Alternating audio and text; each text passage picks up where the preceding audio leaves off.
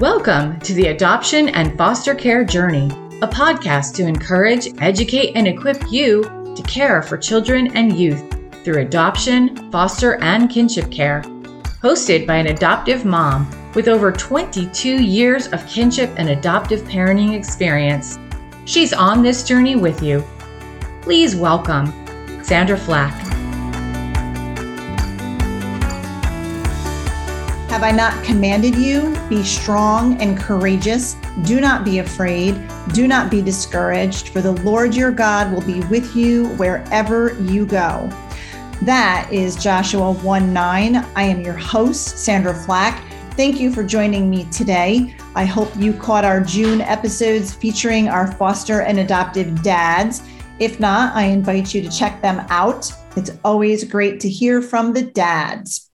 And as we journey together through the summer months, uh, looking ahead to a new school year, several of our summer episodes will feature discussions about educating our foster and adopted children, especially those with trauma and FASD. So, whether you utilize public school, private school, or you homeschool, whether you're loving what you're doing and it's working or you're pulling your hair out, uh, you won't want to miss these informative episodes with fellow parents navigating the same rocky road.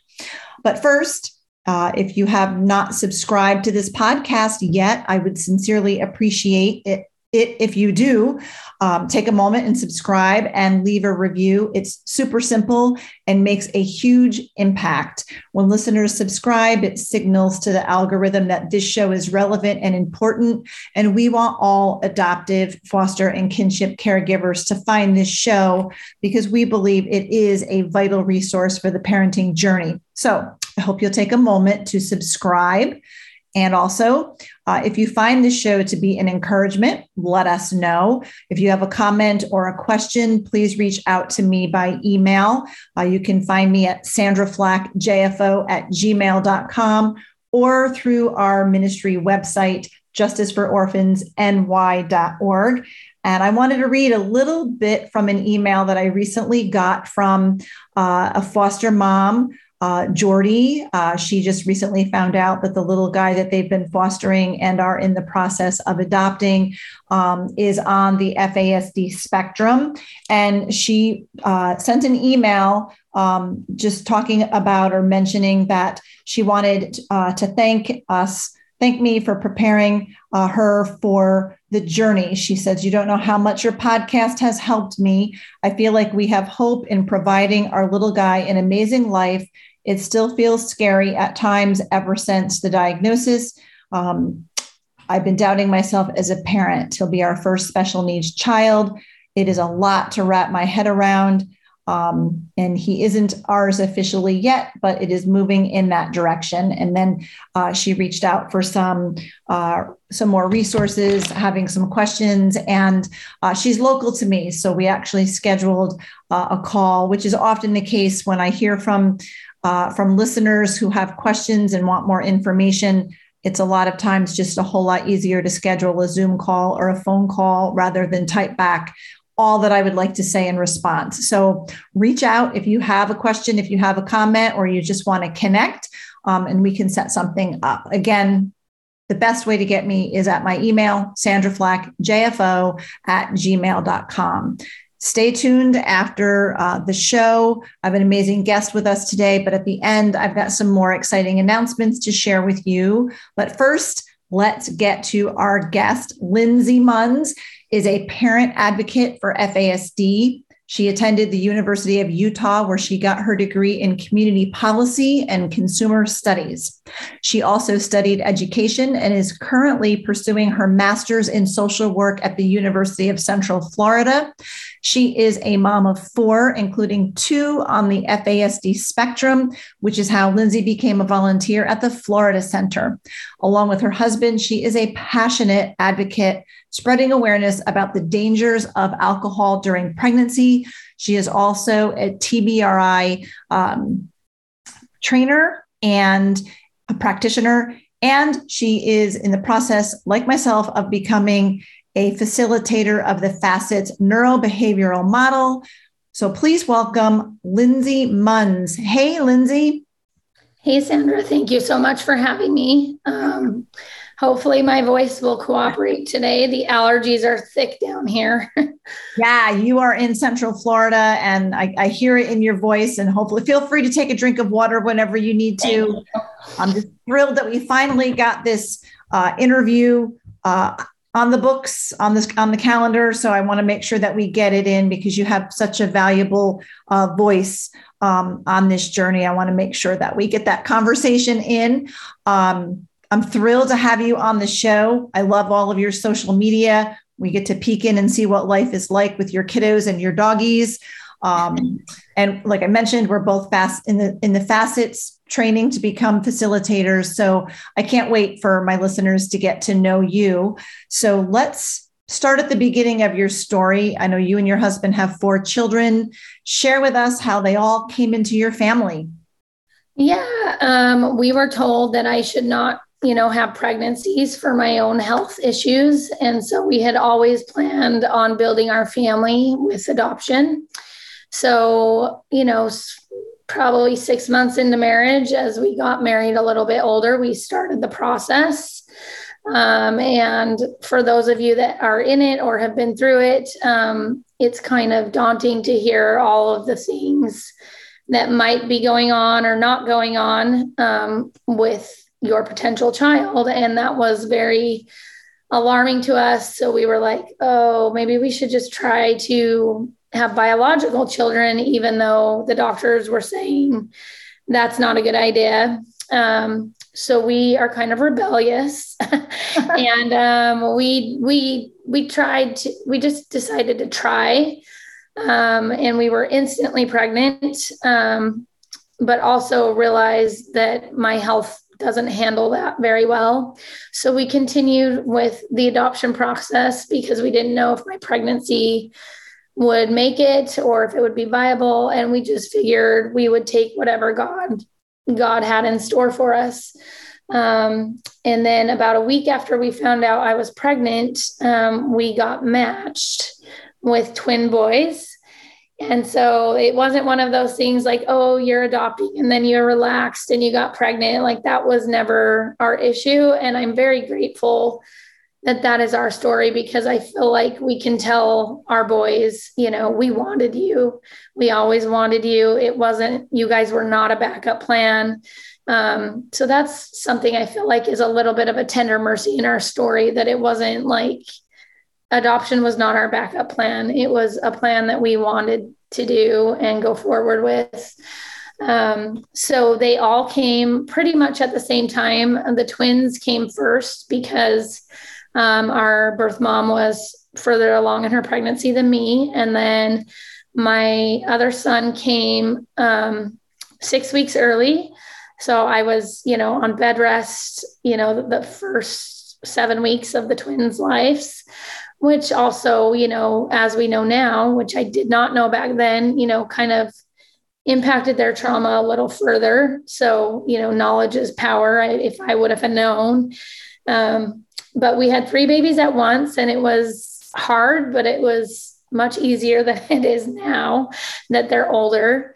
Um, and we were, you know, we didn't have any like knowledge that there had been alcohol exposure. Um, we started seeing symptoms around eight months um, in one of our boys and not at all in the other for several years. But um, then we just decided, you know, we're not sleeping let's go for one more before before we like get out of this nap routine. And um, both my husband and i just love to go go go. And so i didn't want to be stuck home to a nap schedule. So our daughter was born 17 months after our boys. So we basically had four children under the age of two. Wow. um, when we you know got thrown into parenting. So we we always say it, it came at us fast and furious.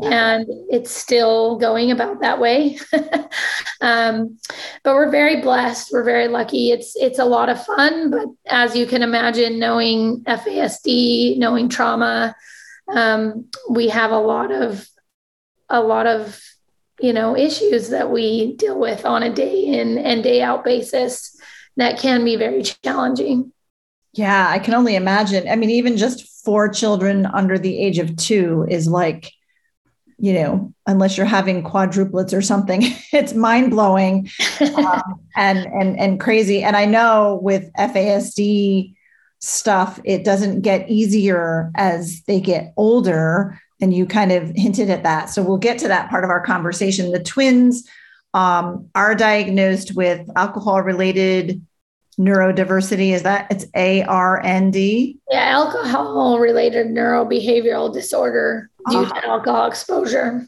Yeah. So, what symptoms were you seeing that led to that diagnosis? Yeah, I mean, in one of the, you know, for twins, and you'll often hear this, and I could tell you it's the absolute truth. Um, they are very different in their symptoms, even though they were in the same womb. Um, so our first son started showing behavioral symptoms around the age of eight months, where he was just doing that sensory seeking, head banging type thing.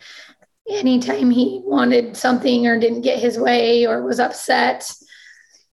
And I was just told by all the pediatricians that it was normal, that I was over worrying. I was a new mom. I was tired. I'm just you know, I was all of those things, but I just knew in my gut, you know, I had two other infants that were not acting that way.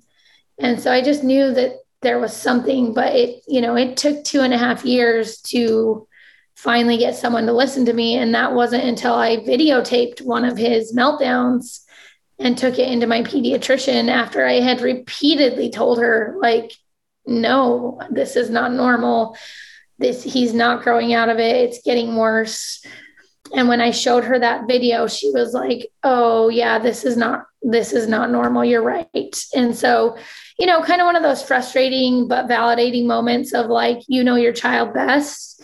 But then it was a nine month wait to get into a developmental pediatrician or anyone. And so by that point we were at our breaking point.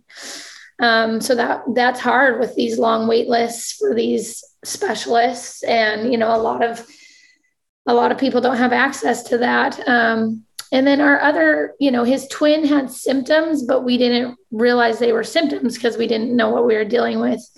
He had um, you know a surgery that when he was eight months old that when i read about it it was you know common in twins but also could be caused by alcohol exposure. And so of course, I wanted to believe the rosy colored version of he's a twin. It was not alcohol exposure um, because we didn't have admission at that point um, of alcohol exposure, of the alcohol exposure. We didn't have the knowledge that that had indeed taken place. We were told that there was no alcohol, no drugs during the pregnancy. And that's because the birth mom did stop drinking when she found out she was pregnant but that was eight weeks in. And before that time um, there was there was drinking. So and he was always sensitive to the light and he was always never okay in the car. It was always bloody murder screaming in the car. We were not one of those families who could just put our kids in the car and drive them around to get them to calm down. Even to this day the car is just so overstimulating. So he didn't his twin didn't get his diagnosis until he was four and a half. And that's when i i the way i caught it was um, you know we had enrolled them in soccer and i was videotaping it and i have three sons the same age playing on the soccer team and they all have very different athletic abilities and you know two of them are running down the field uh, making a goal and and my son my other son is down at the other end of the field, covering his ears on the ground, screaming and, and tantruming. And I'm like, what is going on? You know, this is before we knew he had, you know, an FASD. But when I watched the video replay of the goal that my other son had made, I realized that when that whistle blew, I saw in the video, my son covered his ears and dropped to the ground. Mm. And so that was my first indication of like, oh my goodness, he has sensory, you know, auditory issues. And so that's kind of when we sought to get help for him. And he also got the same diagnosis, but his symptoms are very different. Wow. That is amazing. So, um, how did you get a diagnosis finally? Because I know that's a big question for a lot of families. Sometimes you just you don't even get the diagnosis. Um, so so how were you able to get one? Yeah. So I mean, Max um, started seeing a neurologist when he was, you know, around the age of two um, we basically, you know, called in favors to bypass a wait list. We were at our breaking point. We were like, we can't wait nine months. We're not going to make it nine months. Um, so luckily, we were able to get into one of the best neurologists in the area. And she sent us through the gamut of ruling out autism. You know, we went to the geneticist to rule out any other things. Um, and that's when she came to me and said, you know, I really think that you should consider alcohol exposure. Have you considered that? And as soon as she said it, I knew in my gut and my heart, all the pieces kind of like came back together that like, yes, this this is what this is. Even though we had been told there was no drugs or alcohol, it made sense because I remember just stories from like our birth parents of, you know, their process and finding out they were pregnant with twins eight weeks in and it all just kind of made sense. And I was able to get that confirmed alcohol exposure first from the birth dad, um, just because we have an open adoption and we had already been, you know, going down family history like, you know, is there autism? Is there anything? And it was, you know, no, no, no. And so we had already been having those conversations. And so, you know, there is so much shame and stigma around women and mothers and alcohol. So, I wanted to be delicate in approaching that, but he did confirm that, you know, there was alcohol being used during that time before she found out. And then I was later able to, you know, once we got the diagnosis, have that conversation with her. And, and um, you know, she clearly felt terrible. And, you know, we made it clear that we don't blame her. She didn't know she was pregnant. She stopped as soon as she found out. Um, so having that confirmed alcohol exposure and that open adoption was a real blessing for us because I know not everybody gets that. Um, and then, you know, we had heard about the Florida Center from our neurologist, but it was down in Sarasota and it was a it was over a year wait um, but then when we saw waylon start having some issues. Then we booked with the Florida Center. It was a nine month wait, and we got them both evaluated and diagnosed there at age four and a half. Um, so Maxwell technically received his diagnosis from the neurologist, um, but then they both, you know, got it confirmed in more detail from the Florida Center at age four and a half. Wow, that is incredible. And and like like you mentioned, you know, most pregnancies that are unplanned women don't know you know they can be eight weeks or even a little bit more along before they realize that they're pregnant and if they're just drinking socially um, that can it can have that impact that that you're seeing and i know one of one of our our kids who's she's an adult now but um, she was a kinship adoption for us and um, I knew her mom and knew she, you know, she wasn't an alcoholic. None of that was going on, but she was also told she couldn't get pregnant. So yeah. when she found out she was pregnant, you know, it took a while before she realized that that's what that was. And, um, you know, was probably, she's deceased now. She passed away, unfortunately, from cancer. But, um, you know, by the time she was probably drinking socially, at least for the first eight to 10 weeks um, you know, even if it was just every weekend, you know, and yeah. there's no known, as you know, safe time or type or amount of alcohol. So, um, so often, even parents not in the foster care or adoption um, space are dealing with this and don't really know what it is. So, um, I, I'm grateful that you're able to kind of shine some light on that as well. Um, so getting the diagnosis is one thing, but getting resources and support another thing. I know when my two boys were diagnosed with FAS, um, we were kind of handed the diagnosis and told, you know, hey, uh, focus on life skills and have a nice day. There were no support, no, no other resources, no other information um, to be given to us. So, Lindsay, how did you get FASD informed and equipped? Yeah. So, our, I mean, my first, as bad as you know, a rap as social media might get sometimes, to me, it's been a lifeline mm-hmm. of connections and resources. Um, I went onto Facebook and I typed in FASD groups, you know, looking for groups.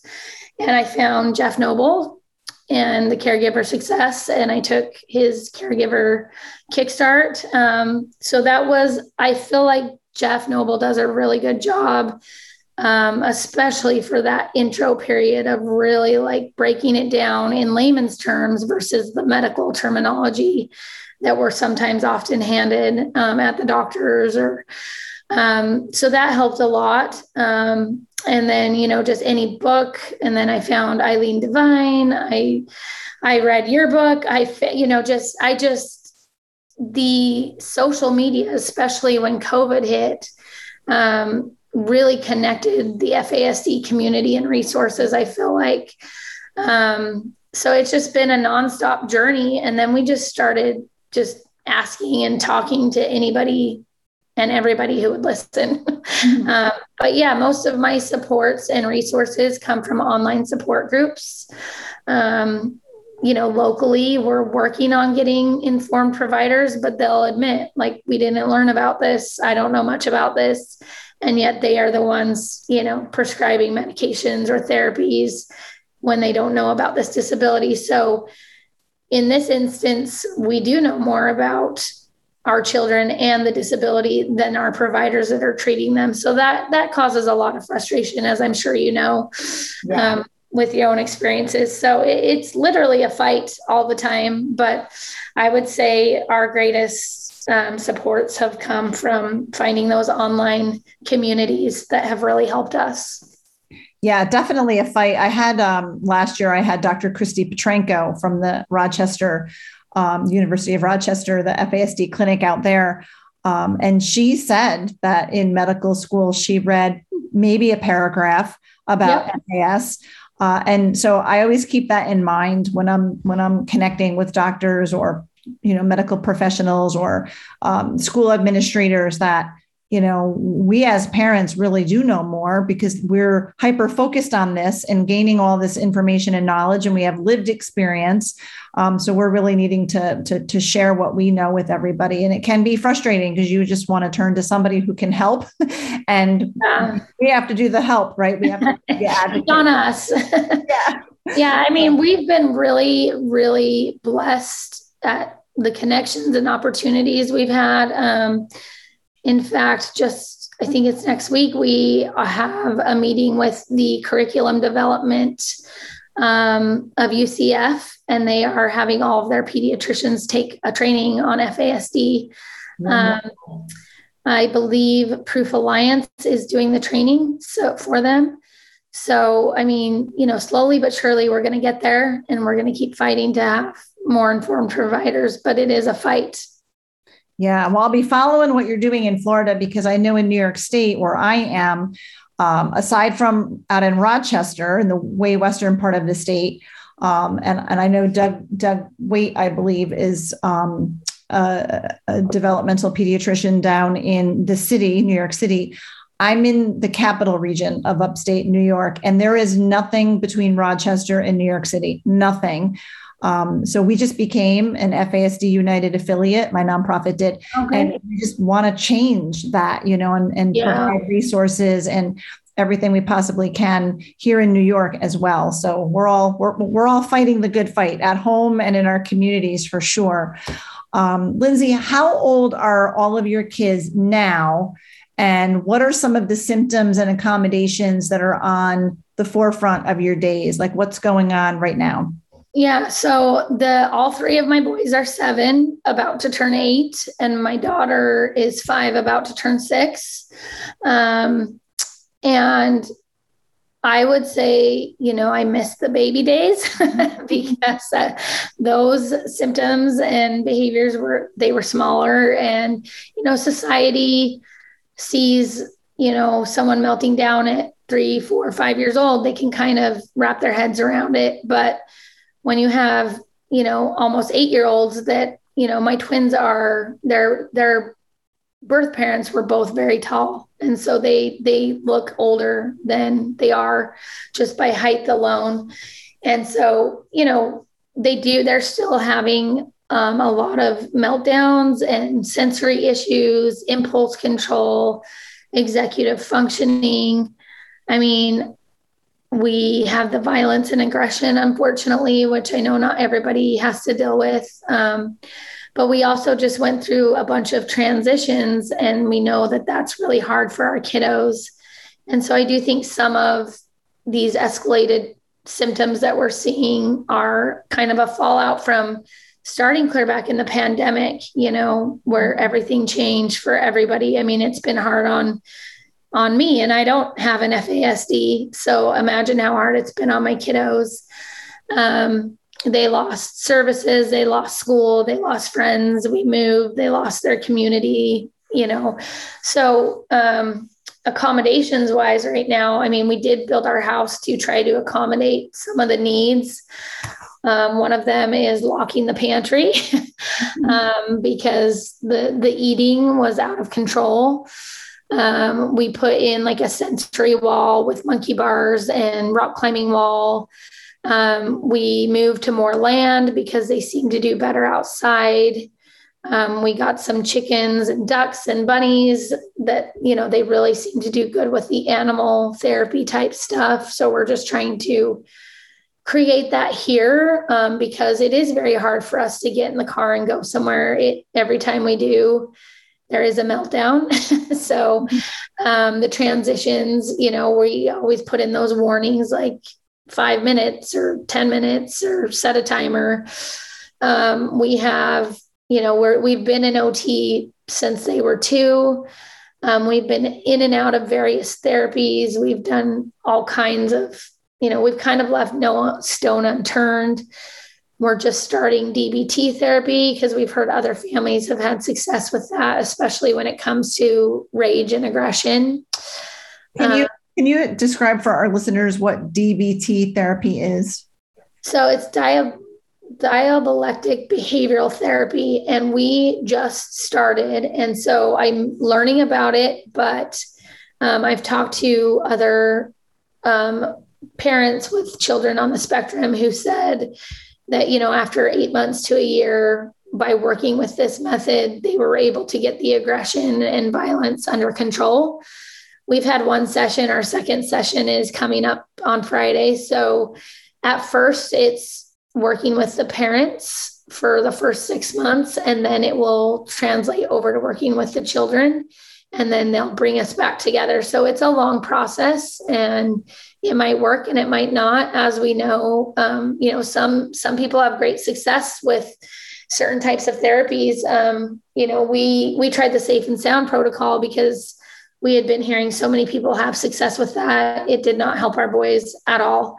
So you know we're just trying what we can um, but it's hard because these services are not covered by insurance or anything. And so they're costly and that's a problem for families and that's something that i think that you know we also want to try to fight and change the system because this these these children need services just as much as every other disability and they're not getting it. So um, we have we do have a lot of help which we're lucky to have.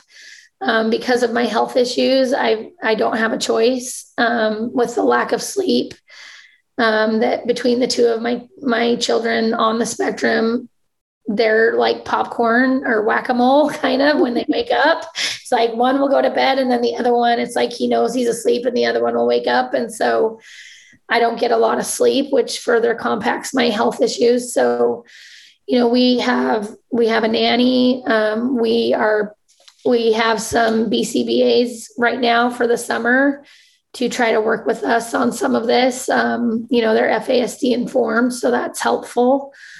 Um, but yeah, it's just, you know, we're trying everything different and seeing what works and what doesn't. And some of it does and some of it doesn't. And like you know, some days it works great and other days it doesn't work at all. Yeah. Like you said, leaving no stone unturned. And um, and every kiddo is different. And yep every season and stage you know it might something might work and then all of a sudden you know they turn a corner and, and they're the next year older and it no longer yeah works. there's a there's a new stage coming in you know and i actually was just reading that there's like a a pre puberty stage of development in the brain between the ages of 7 and 10 and i was reading about it and it's like i'd never heard about it but another um, mom with children on the spectrum posted it and it I feel like we're in that stage right now of that pre-puberty brain development that can cause some issues and I don't think it's been talked a lot about in mm-hmm. the world of FASD. At least I have not come across it until I found the article yesterday.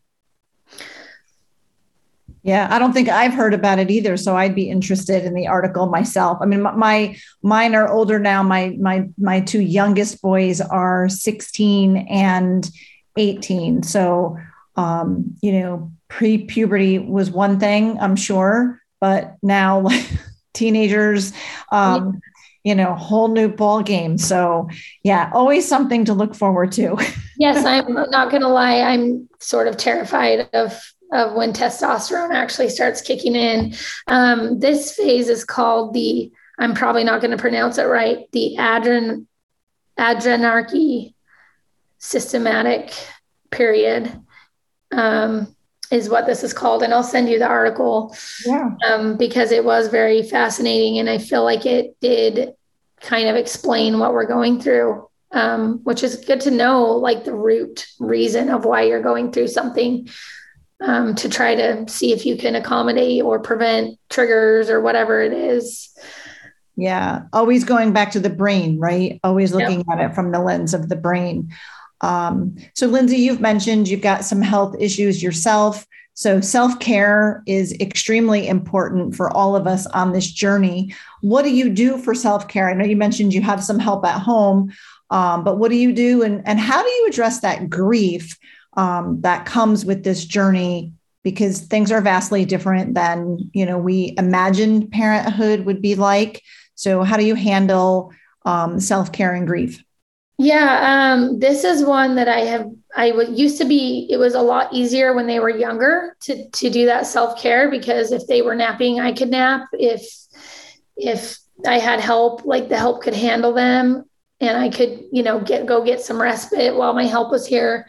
Right now, we've been in a phase where it's all hands on deck, um, and so I have that self care has kind of dropped off, and I've had to be really intentional and it's far and few in between what it used to be. But um, for me right now, sleep is what I need more than anything. So sometimes I'll, you know, say, you know, I, I don't want to call it a lie, but I'll say, hey, mom's leaving. And I, I am leaving to a dark corner of the house where my noise machine, where they're not going to find me and I'll try to take a nap. Um, but that's only if I can't hear like the escalations and things going on. So it's still very difficult. Um, I do see um, a life coach to help me, and that really helps me. I feel like everyone would benefit from some form of therapy, even without FASD in my world. I I still think that you know I'm a big proponent. I mean, I'm a TBRI practitioner, so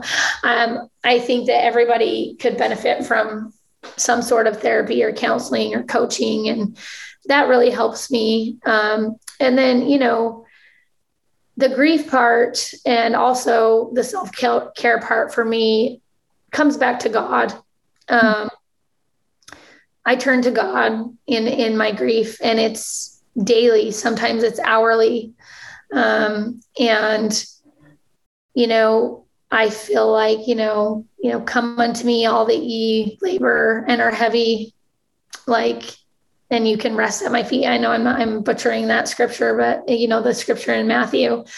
Um, I don't know how I would personally get through this without knowing that there's a bigger purpose and plan. And I have seen miracles. I have seen tender mercies. I have seen these small moments to rejoice in. And it's like, sure, my kid might not be getting straight A's, but he passed his spelling test and we celebrate those smaller wins. So it's just kind of readjusting our framework as parents of like what we thought this would be like and you know it is hard when you've got children that never get invited to a birthday party or a play date and then you have two other children that do.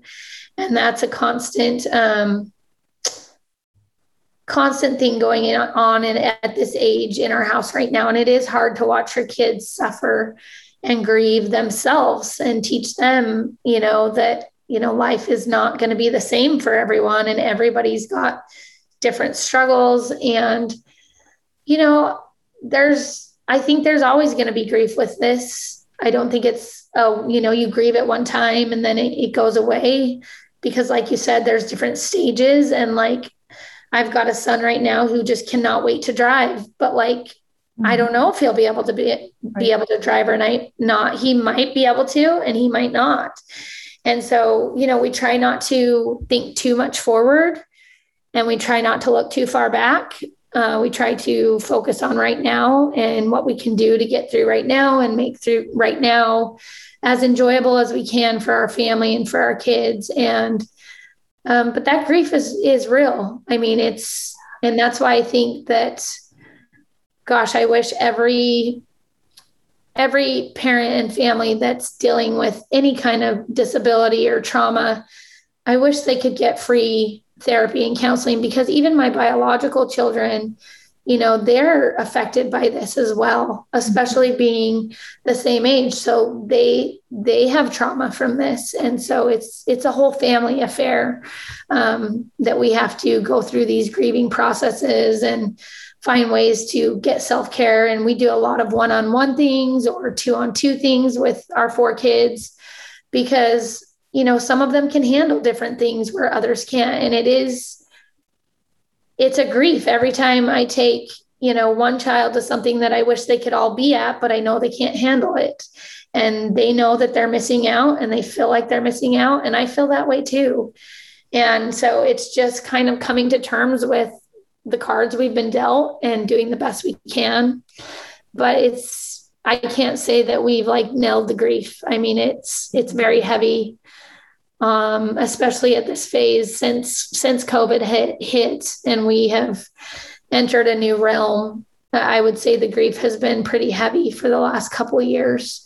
Um, but thank goodness for our God that is so good to to keep us going and to to keep dropping those little miracles and tender mercies into our mat into our laps that's really what keeps us going mm, oh such a good word and i agree i think the grief part is a process it's not um, one and done it is yeah. every day and it kind of can come up differently at different times on different days and we just have to be aware of it and um, I agree with your plan. Go to God with your grief, and um, He helps us definitely navigate that for sure.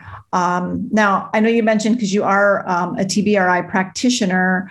And I mentioned also that you and I are both taking the facilitator training through FASCETS. So, what led you to FASCETS to become uh, a trainer through them? Uh, so, you know, I just, you know, we're paying so much money to take all these classes. We were with TBRI, it was the same thing. Like we're taking these trainings, and I just thought, you know, I not only am I passionate about helping my own family, of course, I'm very passionate about spreading the word about this. And we've already been doing that in our community. So I just felt like I should have all the information that's there to have when I'm doing these trainings so that I can make sure I'm not missing anything. And I think that, like, you know, there are FASCETS facilitators out there that don't have any kids. There are FASCETS facilitators out there that don't have um, neurodiversity in their lives. Many of them do, but there are some that don't. And the very first FASCETS training I went to, um, she did not. She she did not have anyone in her family. She just she was in the social work field and she saw this and knew it was a thing. And so she became certified.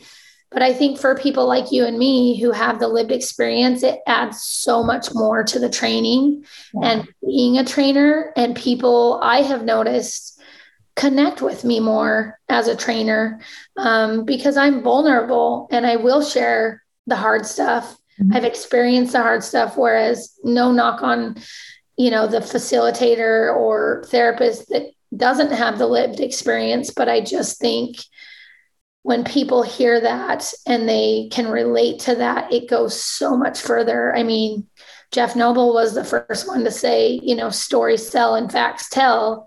Yeah. And I can tell you, as reluctant as I was to open up about my children and our struggles as a family, um, because it's nothing what it looks like on social media, right? um, and it's it's hard stuff. Um, but I can tell you, as we have prayed about what to share and how to share it, the vulnerability and being able to share what we're comfortable with sharing has opened immense amount of doors, like doors we would have never imagined opening. Um, you know, and I think I think God, you know, I, I attribute that to God, but it was through God making me feel comfortable sharing our story um, and being vulnerable. And that is hard, and not everybody's meant or called to do that, and that's okay. But so far, we've we feel okay about what we've shared and how we've shared it, and that may change uh, if the kids get older. But I mean, we've kind of taught them to be their own little advocates as well, and you know, at an age appropriate level, and and that helps them. So right now, we're just going forward with faith, and you know, we'll adjust as we need to. So words of words of wisdom right there.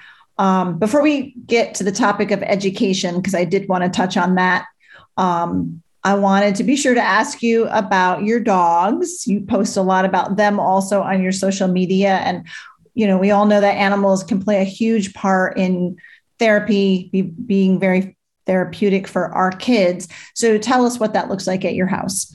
Yeah, so we oh, we ended up with three dogs somehow. um, that was not really the plan, but we, my husband and I, have always been dog people, so we've always had two, and then we decided to get, um, you know, one of our sons started asking for his own dog, and I had heard about you know individuals having service dogs for FASD, and I thought, hey, we can afford this, we can make this happen.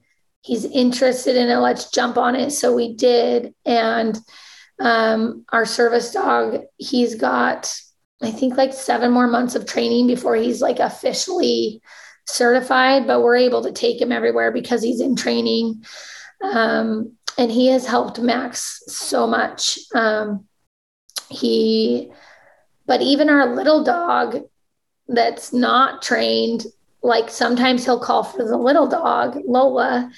And um, so sometimes he'll call for the little dog first, uh, the big dog second.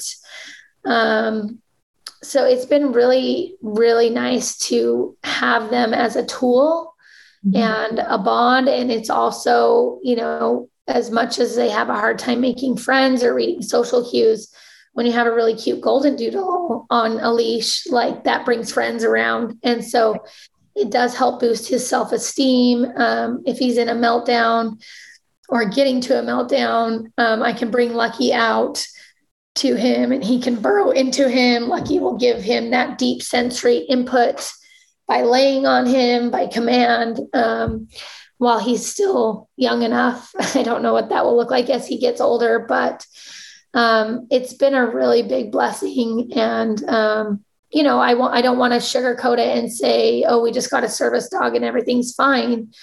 Because the reality is, is training a service dog is a huge commitment and it does take a lot of time. And so, you know, I would caution anyone that's going to try to do it on their own, like we have through a trainer locally, um, know that it's a lot of work. Um, there's four paws for ability where you can get a fully trained dog. Um, for us, you know, it didn't our our children don't travel well, so to go to Ohio for 2 weeks and learn how to handle the dog was not something that would work for our family, but I know that it has for many others. Um, but yeah, I mean, research shows that that animals and especially dogs can can greatly reduce anxiety without even being trained. So I I highly recommend, you know, if your children are into animals and dogs, um, as long as they're not going to hurt them, you know, it's never a bad thing to to have that pet around to comfort and calm them. I mean, I don't have an FASD, and I know that snuggling up to my dog feels really good um, after a long, hard day. So, um, you know, we are just very pro pro dogs or any animals that might help. Yeah, we, we did something similar. She's not formally trained as a therapy dog, but um, we got a Woodle back in October last year, um, who's just really been a blessing to our whole family, including our son Slava. Um, but one thing, and this is going to be part of my um, I have to do my FASCETS accommodations grid tomorrow night when we have our class. so one one thing, and I don't know if you have any advice with this because you do have a child with sensory. Um, if she she's not a big barky dog, but if she barks, he does not do well. Yeah. And, yeah. So how do you handle that? Is that is that an issue with any of your kids? Um, you know, Waylon is definitely sensor um, s- sensitive to sound, so he doesn't like the barking. Um, we we do use an e-collar where you can train them, you know, to only bark at certain things. Mm-hmm. Um, so we, you know, there's a lot of people that disagree with that method, but we, you, you don't have to use it forever. You know, you kind of get through the training period and then you can you can drop the e-collar. So we use the e-collar for that where you know if they're just barking for no reason or whatever like we'll give them a little vibration and you know it'll stop it. And so that's really helped reduce the barking unless there's an actual like stranger pulling up into the driveway. We want them to bark um, for that reason. And we we explain that to our kids that like part of the benefit of having dogs is that it's a security measure and our kids do have anxiety. And so it does help them kind of reframe it as like i might not like the barking but sometimes the barking's good because it's warning us about something. Right. um, but yeah if it's excessive barking like we kind of tried to nip that in the butt with that e-collar and i think we did a pretty good job from the time they were puppies on. Yeah. That yeah, ours is not. She's she's she she'll bark at something. So if somebody comes to the house, or if it's you know the UPS man, or you know, so, but it's it's it if she hears a noise, you know, so she's barking at you know things that we would want her to bark at, but it just right away escalates him. He just can't handle that. So I won't get into it now, but but it, that's yeah. going to be what my accommodations grid is about tomorrow night. Yeah how do I, you know, how do I address this? Because like she's going to bark and there's always somebody coming to the house. So, um, so I'll, I'll, I'll, think of some ideas and I'll have some for tomorrow awesome. too. Thanks. Thanks. um, so let's talk about school now. Um, yeah. I know like at my house, COVID had a negative impact on your schooling situation as well. So would you share with us what the education journey has been like um, for your FASD kiddos? And what are you anticipating for the coming school year? Yeah, so you know it has not been easy. um, they all they went to three years of preschool. I started them at two and a half. Um, they did fine in preschool. Um, I did have the preschool take a training on FASD.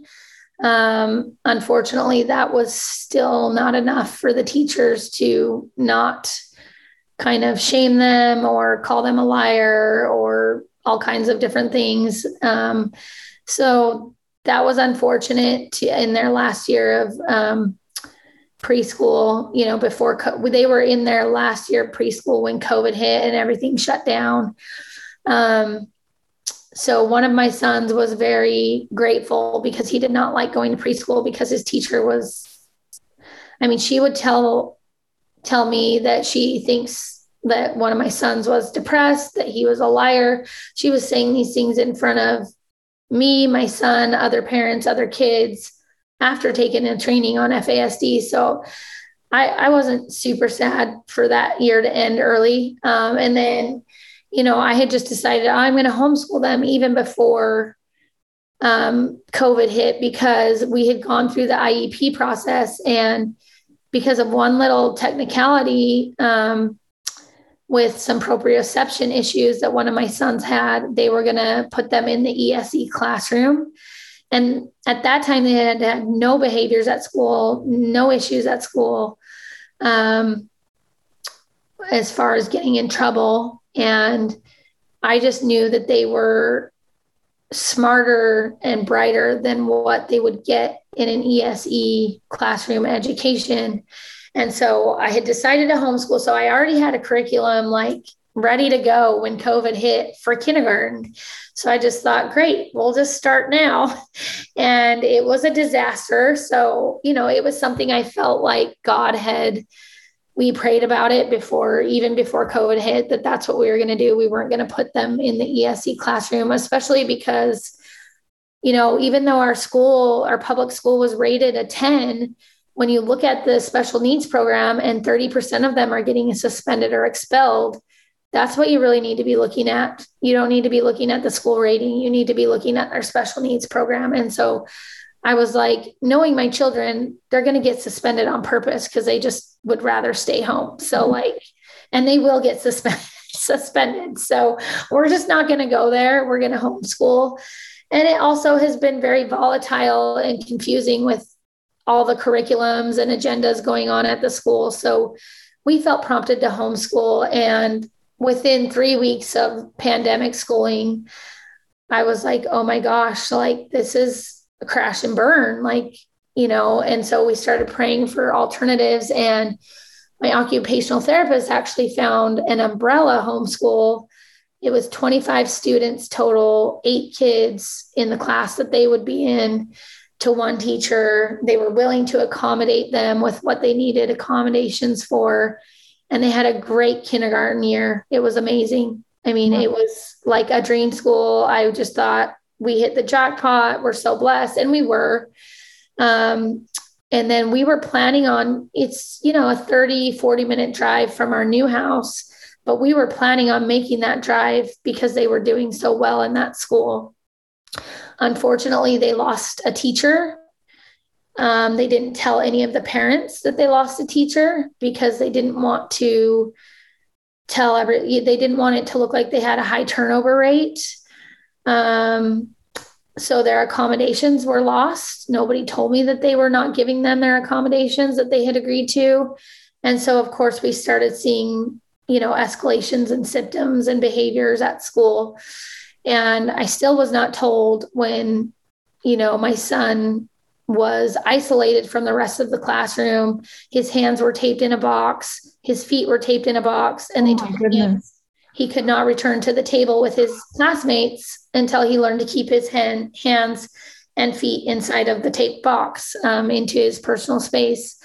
And for kiddos with sensory processing, ADHD, all the things that can come with FASD, I mean, that was the absolute most awful thing they could have done. And nobody even told me about it. I didn't even know he had been having issues. And so I reached out to the teacher that had quit um, because I couldn't get a meeting with the teacher for four weeks. She did not have time to meet with me for four weeks once I found out from my other children that he had been separated.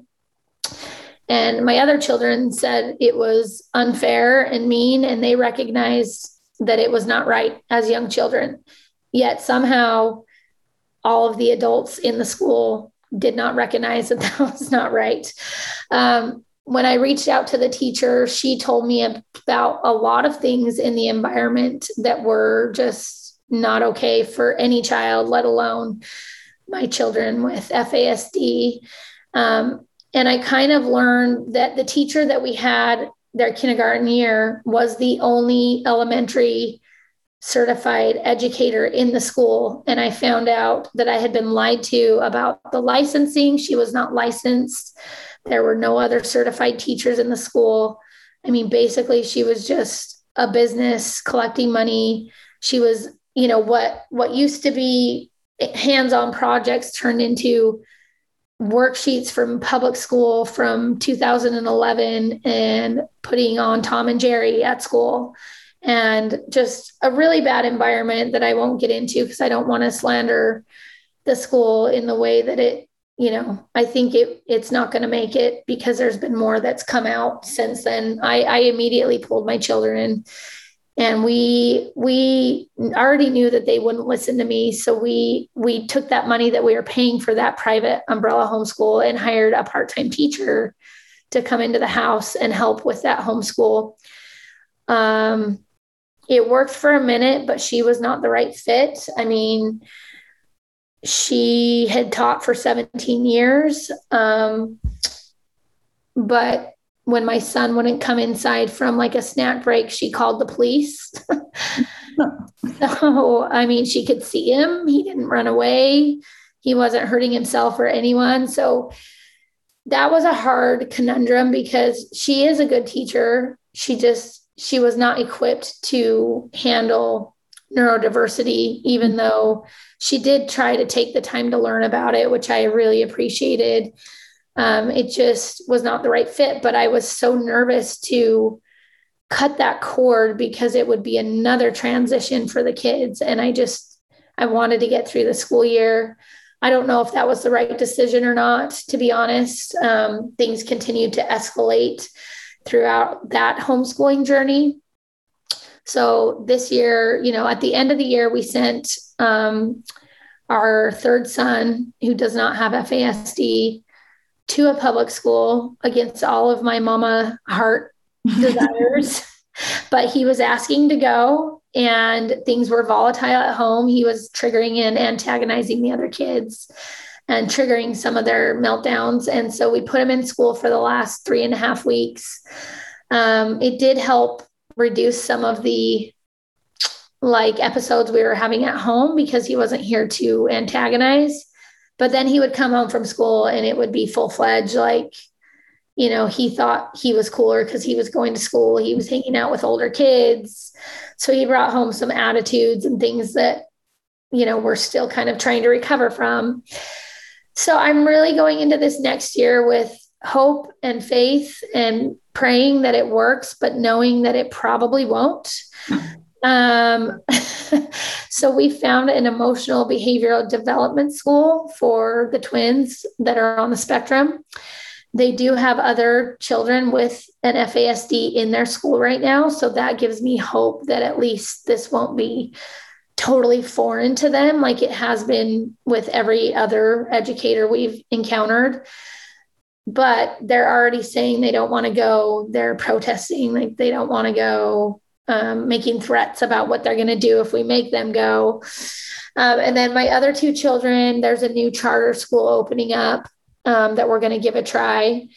But I have a very strong feeling we will be back homeschooling as much as like my sanity and as much as it didn't work last year. I think, you know, we'll just structure it differently and try because there were days where when it did work, it worked beautifully and wonderfully. And it's just, you know, with FASD, you never know what you're going to get. So we know that routine is good. We know that structure is good. But if they didn't sleep all night, it's really hard to start school at 9 a.m. if they're, you know, they went to bed at 6 a.m.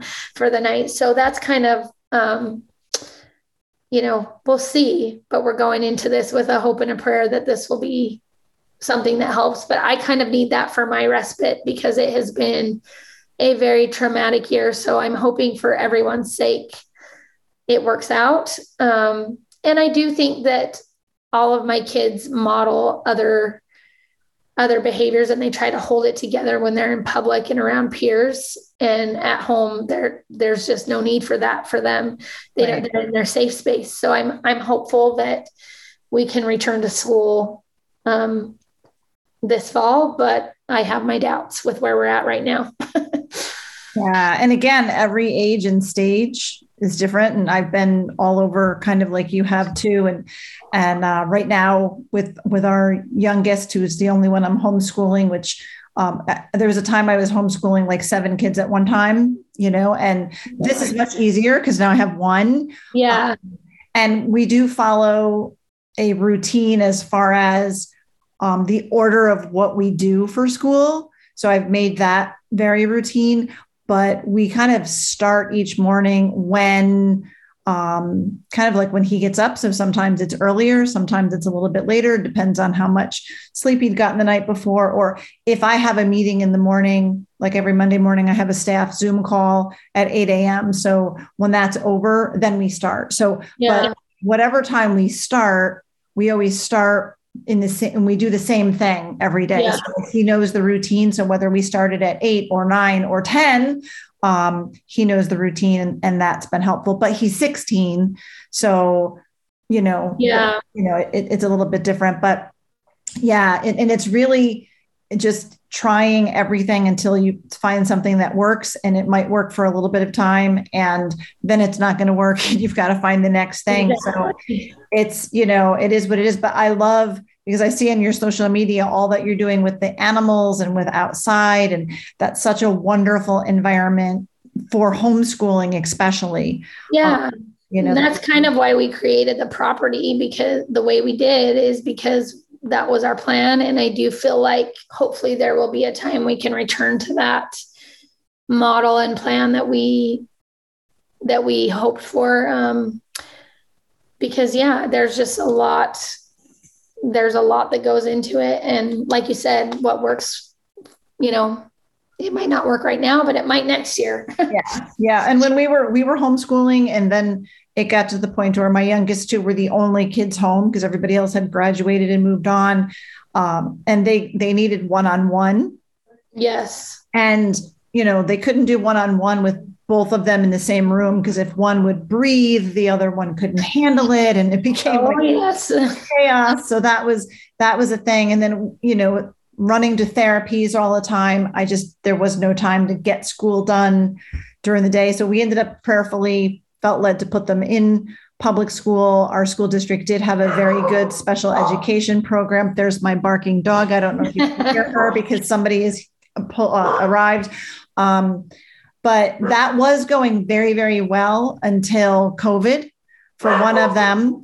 Um, and then for the other, um, it was a combination of just being a teenager with FASD sorry but um but i'll just finish my thought on you know so then our our oldest who was a senior and and our regular listeners you know know the story of just you know that dysmaturity and um you know you wouldn't send an, an eight or nine year old to a vocational program with older you know other 18 year old kids who do have behavioral problems and it was just it it was looking back it was like okay we should have anticipated this and realized this was not a good idea. He finished um, school but we did pull him out of that vocational program because it wasn't worth the risks with the things he was being exposed to. So um, you know just every you just have to be on top of it and alert all the time and be prepared to make those changes and transitions as our kids need them. And it's like your story is there's a lot of like this this this and this.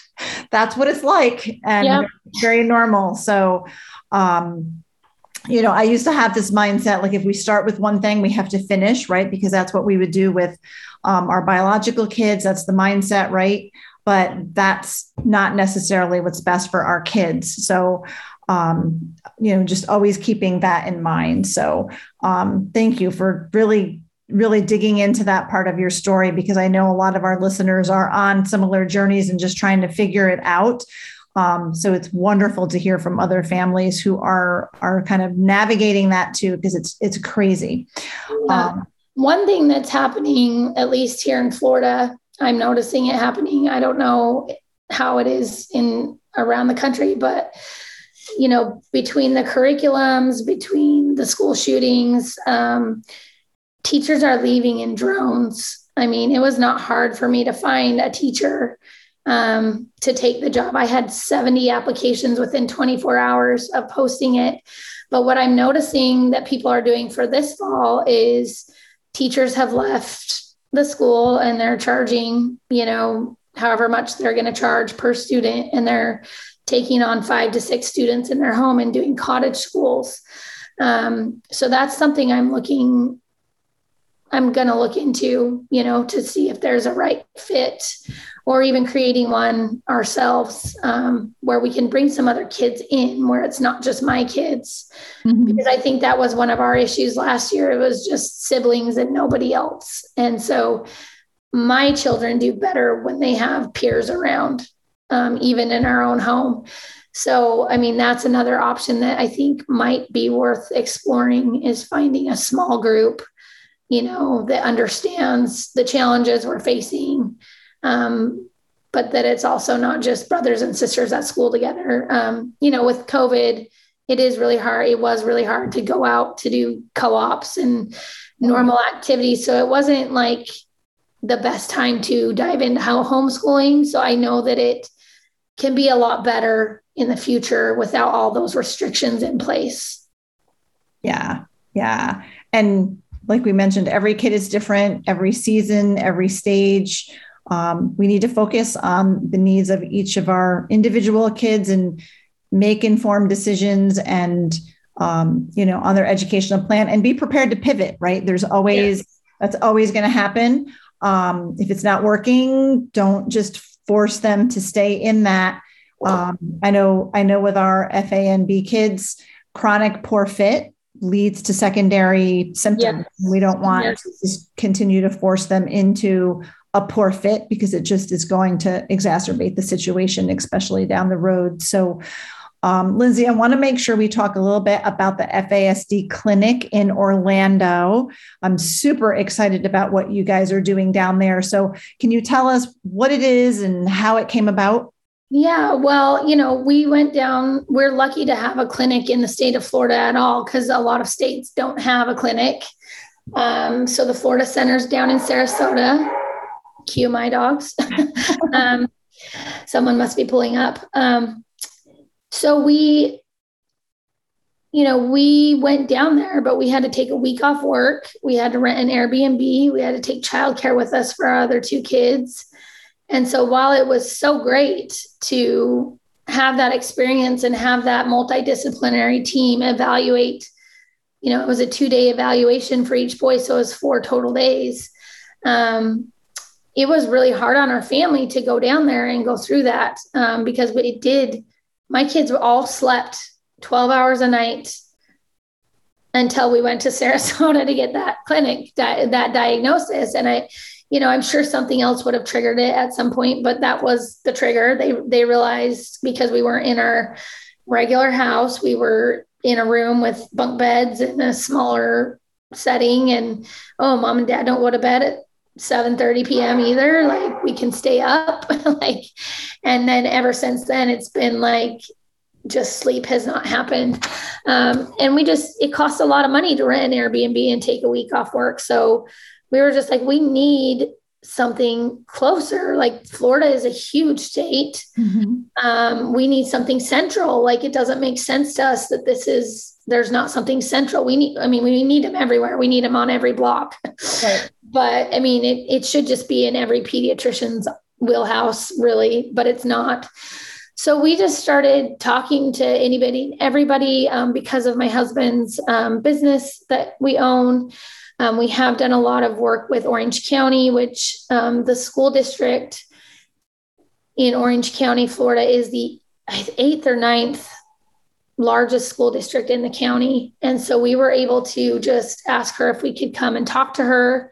We had a private meeting with her. Next thing we know, we were doing all these presentations for Orange County Public Schools. There were other people there in attendance that were, you know, wait, we want to hear more about this too, which led to more trainings. Um, and then one of our, um, my in laws, friends from church, kind of started hearing about it from my mother in law. And she is a big, just philanthropist and donor to um, the Orlando Health um, system down here. And she said, I want to put you in touch with Dr. Samer Elbabaa, who is a neurosurgeon, and he is over the neuroscience wing um, at the Children's Hospital and cannot sing him enough praises. I mean, we, it was, you know, Spencer and I said when we first learned about FASD and we went to the Florida Center, we said in 10 years, we want to have a clinic in Orlando. Um, that was our goal. because we wanted to, you know, there was nine month wait list. There's all the barriers of traveling and all of that. So um, over the last four and a half years, we continued to meet with Dr. Elbabaa, his wife. Um, they listened to us. They had dinner with us. They honestly, I was like a little bit skeptical. Like, I'm so tired. Like, what's the point of this? Like, is he really going to do anything about this? Like, but he did. He did. He's like, he admitted, I am a neurosurgeon. He's one of 12 surgeons in the world that can operate on a brain inside of the womb. There's 12 of them in the world. Wow. He is so smart. He is so humble. He is so kind.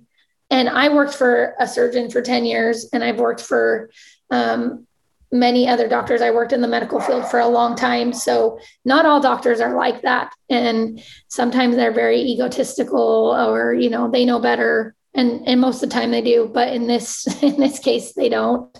And so it was really awesome that he admitted like this is real. He went, he studied it. We need to do something about it. Let's let's try to get a clinic, um, which was like music to our ears. Um, it felt like wow, what is happening? And then we connected them with the Florida Center to kind of, you know, further talk through what that might look like. And the Florida Center is not a hospital. Um, so Proof Alliance was also a big help in that because they do work with the, the, the hospitals and University of Minnesota. Um, so they were also very helpful in getting Orlando Health to buy in. Um, you know, my husband and I went and fought for funding um, for this pilot clinic along with the Florida Center. And because of, again, my husband's business and those political connections that just have naturally been there, um, we've been very fortunate. Unfortunately, and fortunately, um, first it's who you know, and then it's what you know. Mm-hmm. And I mean, I, my parents always told me that growing up. I grew up um, very differently um, than my husband and they always used to say that to me and i i can say unfortunately that's the truth you have to know people mm-hmm. uh, you don't always have to know people but you get a lot further a lot faster if you know people and you also know your stuff so um, you know governor desantis just re-signed the funding for the orlando clinic to go for another year so we are very excited about that. And then we're also trying to help um, the Florida Center get a clinic up in Tallahassee.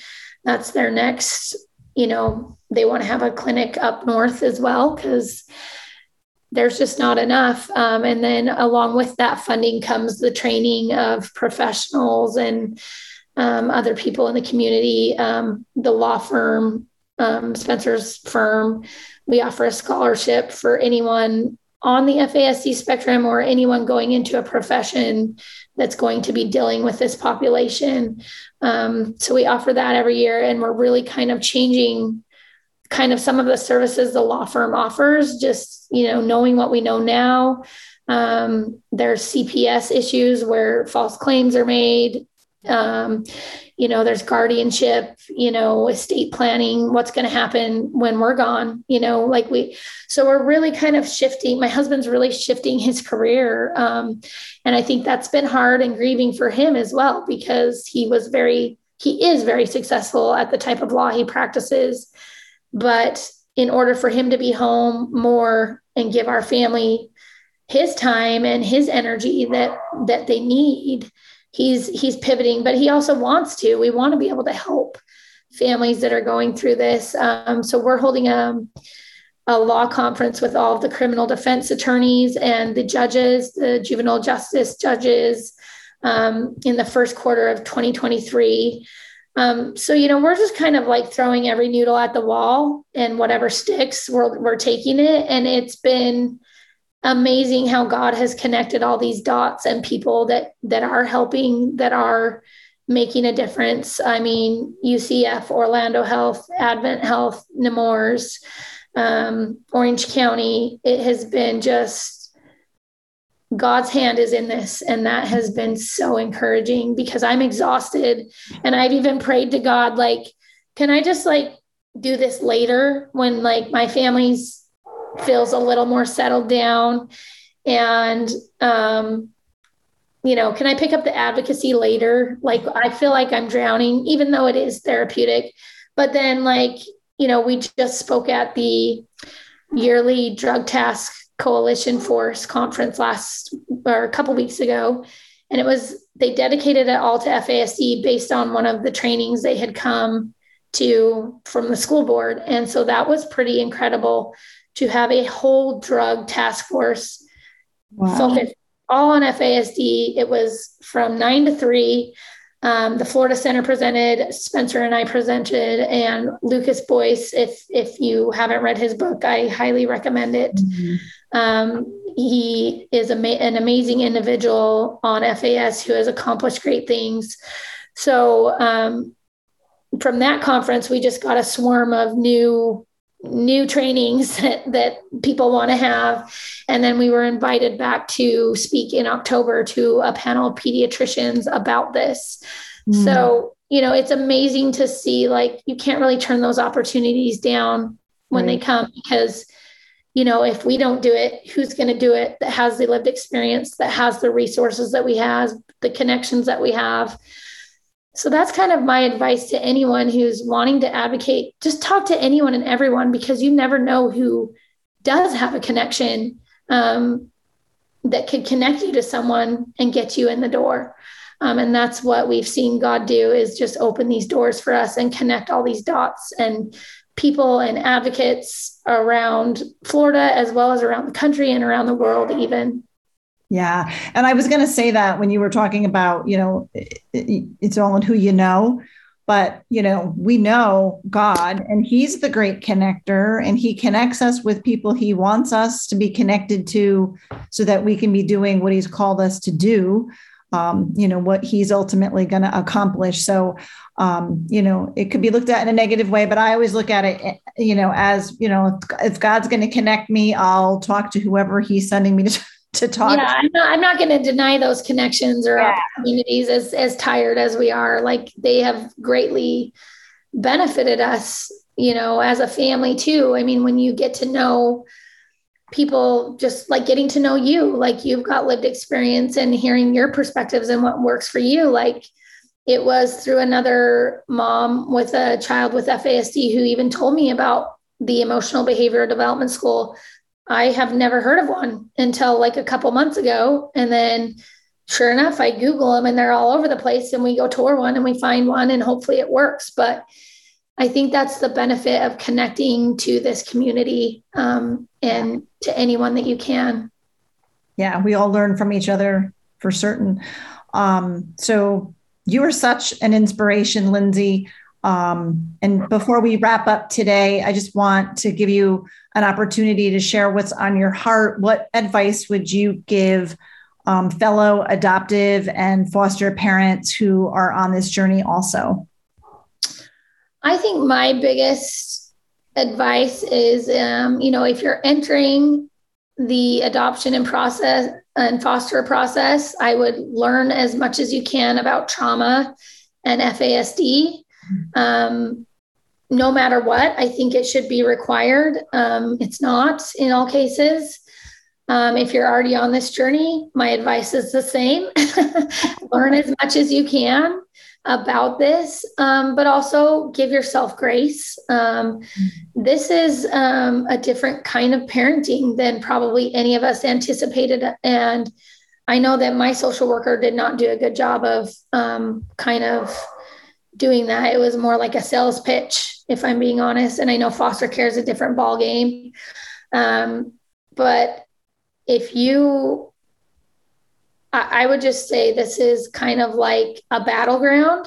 Mm-hmm. And so if you don't have the energy or resources, or you have other children in the home, my advice is to really dig deep to see if it's the right fit. Um, I would not change a thing because, you know, we had, confirmation from God long before long before we went through this process that this was our journey.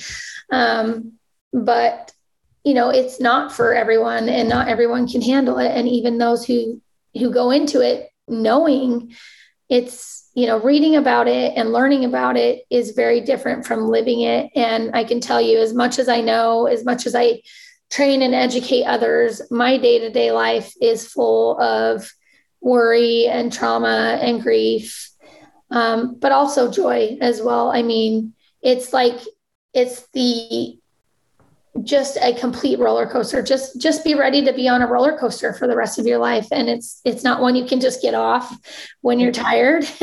Um, and there'll be some really fun times and some thrilling times and there'll be some scary times and the times that make your stomach drop. Um, and don't you know my advice is to not to not wait to reach out for help and support um, because i think a lot of us feel like, oh, like I thought I was going to be a better parent than this. At least I thought that. Like, you know, I got married older. I was wanted nothing more than to be a mom and a wife. And I could never have imagined it being this hard. So it was a little bit of a blow to my self esteem and my psyche of like, I don't got this. Like, I need help. And so just find the help wherever you can find it. Find your people, find your support group.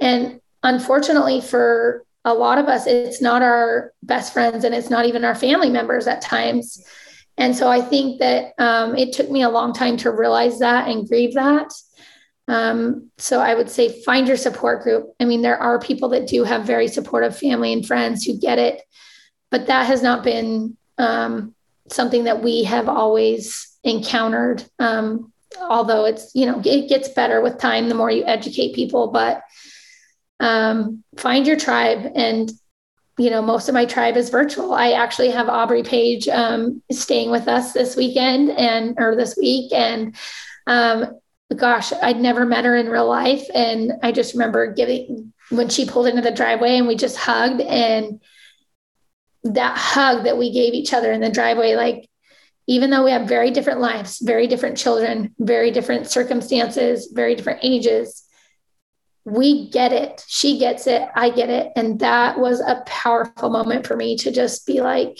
I'm getting a hug from someone who knows mm. how hard this is. Yeah.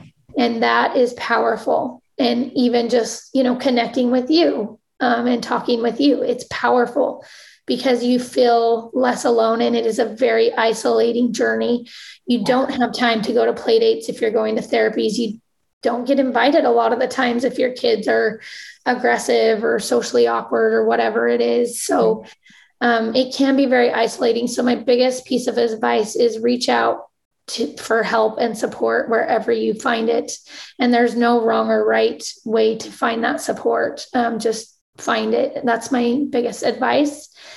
Um, and you know, if you do have faith, um, that's that trumps everything. Like lean into God for that for mm-hmm. that support and that hope because with for for me and my husband that is what keeps us going at the end of every day when we get done at night um, we're not really done because the kids are still awake but when we take that time to do our scripture study um, and say our prayers or talk about things like it all comes back to the atonement of jesus christ and that he understands what he's in the trenches with us he is here with us.